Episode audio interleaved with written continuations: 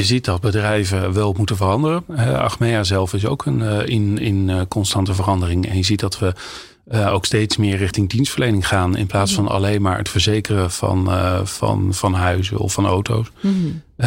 uh, dus ik denk dat heel veel bedrijven daarin zitten. En ja, dan kom je op dit moment allerlei uitdagingen tegen. Tekort aan personeel, uh, mensen die langer moeten doorwerken. En hoe, hoe bereik je dat ook op een gezonde manier? Mm -hmm. dus ik denk dat daar heel veel gebeurt. Dus ik denk dat dat absoluut is. En ik denk zeker dat risicomanagers daar een, een, een veel grotere rol ook in kunnen spelen dan, dan ze misschien denken. Ja. Uh, en dat, dat echt van, nou ja, dat ligt bij HR. Nou ja, we zien gewoon de voorbeelden uh, dat dat niet zo hoeft te zijn. Ja. En dat ze wel degelijk invloed kunnen hebben op hoe dat beleid vorm wordt gegeven. Hallo en welkom bij de NARIM Transform to Perform podcast. De plek waar we napraten over het NARIM-congres 2023 en de meest waardevolle inzichten delen voor de toekomst van de risico- en verzekeringsbranche. Het congres was een groot succes, vol inspirerende sprekers, netwerkgelegenheden en natuurlijk workshops.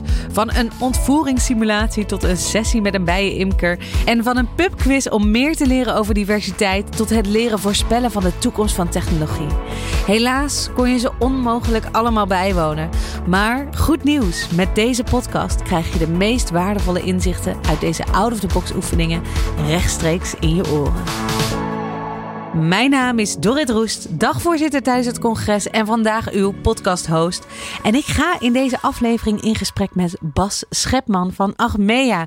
Hij heeft op het congres een inspirerende sessie gegeven over diversiteit in je bedrijf. Middels een case van Heineken, hè?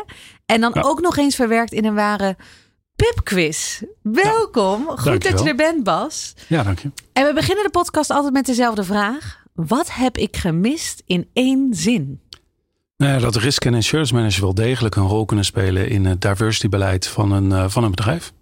En wat betekent dat nou? Wat betekent dat specifiek voor dat, voor dat beleid?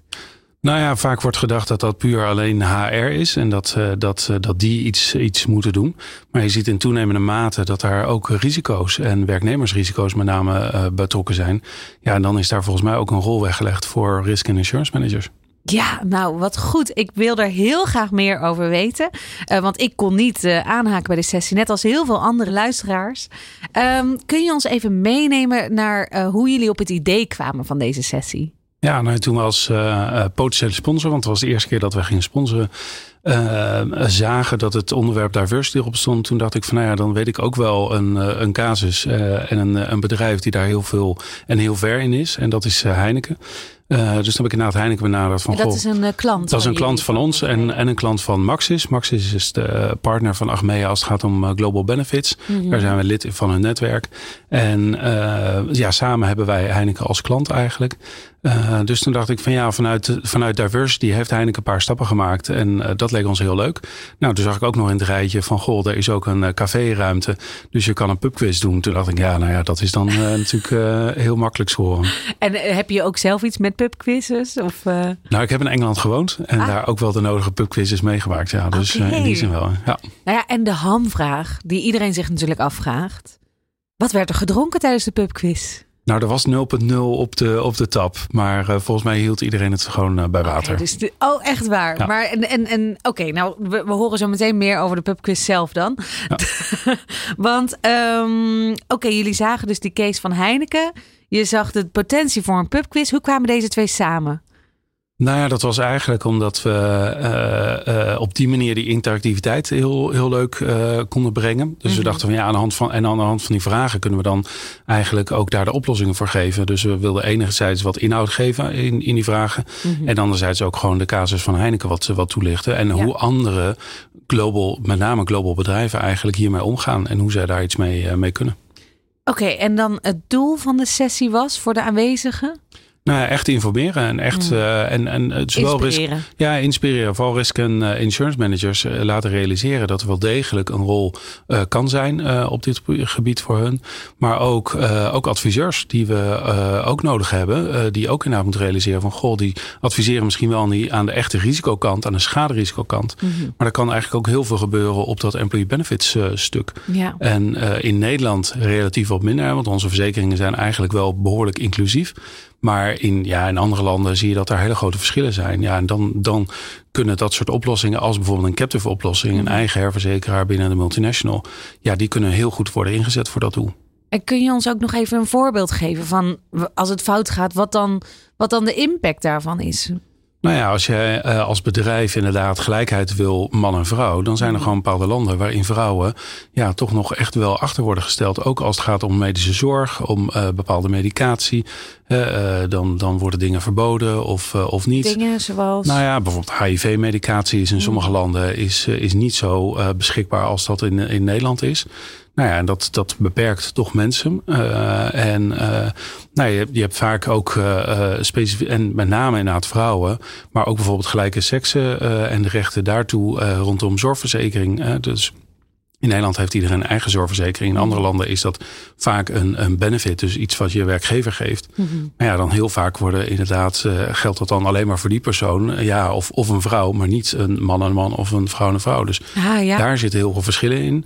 Nou, dan kunnen we met behulp van een captive, kan een, uh, omdat dan zelf het risico wordt gedragen door de multinational, dan kan hij eigenlijk veel meer uh, eisen stellen, ook aan de lokale verzekeraar. Van goh, ik wil wel dat je dat opneemt in de dekking, want ik, ik draag het risico. En als er kosten zijn, dan betaal ik die feitelijk. Ja, en dan vervolgens naar de werknemers toe kun je als organisatie dus ook laten zien: dit is belangrijk voor ons. Is dat ook nog een factor? Ja, dat is absoluut een factor. En, en eh, Heineken heeft gewoon als doel dat iedereen uh, wereldwijd ja, hetzelfde wordt behandeld. Dat er zoveel mogelijk uh, een fair wage wordt gegeven op basis van het land waar men woont. Mm -hmm. en, en dat ook vrouwen inderdaad de kans krijgen om, om hogere posities te bereiken. Ja, dan, dan, dan kan dit enorm ondersteunend zijn om dat doel te bereiken. Oké, en uh, we zijn uh, op, uh, op het NAREM-congres. Ik neem jullie even mee naar het NAREM-congres. Um, en we lopen de workshop-sessie binnen. Waar, wat voor ruimte was het? Ja, het was een beetje een café-setting inderdaad. Dus we hadden wat mhm. hoge tafels met stoelen. We hadden wat lage tafels met stoelen. Het was een bar.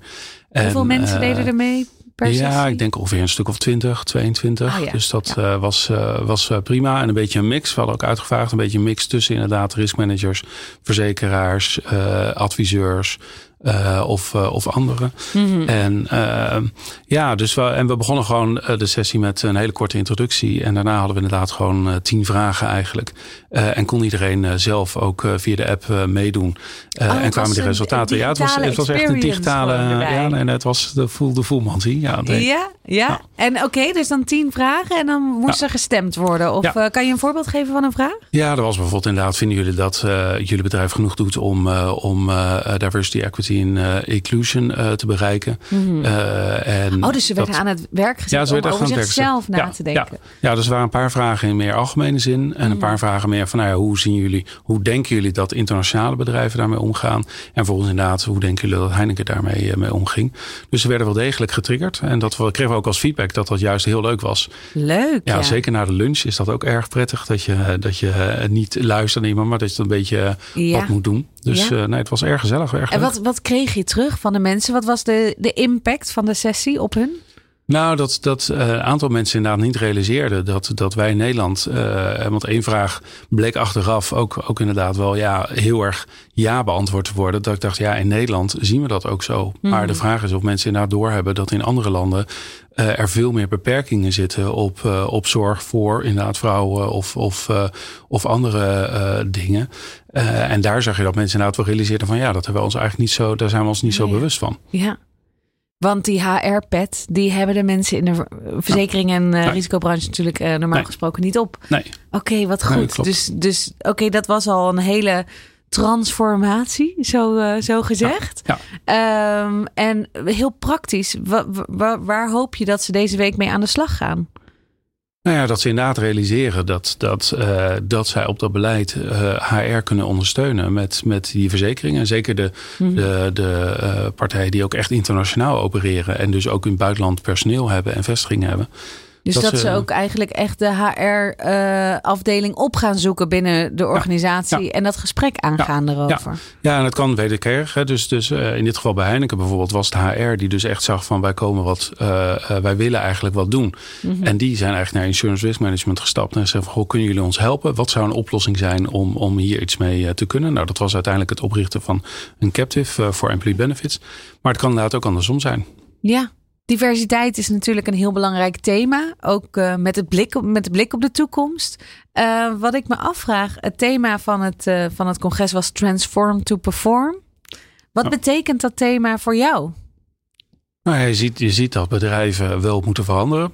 Achmea zelf is ook een, in, in constante verandering. En je ziet dat we ook steeds meer richting dienstverlening gaan. In plaats van alleen maar het verzekeren van, van, van huizen of van auto's. Mm -hmm.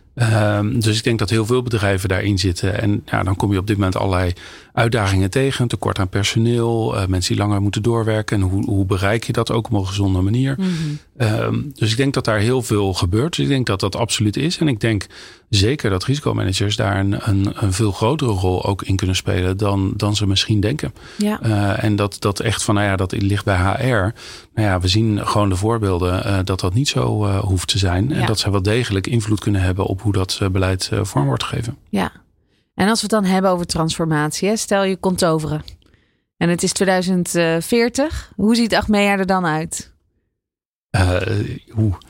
Uh, nou ja, ik, ik, denk veel meer een dienstenbedrijf. Achmea is een coöperatie. We zijn, we zijn een, uh, de leden van Achmea zijn eigenlijk de eigenaar.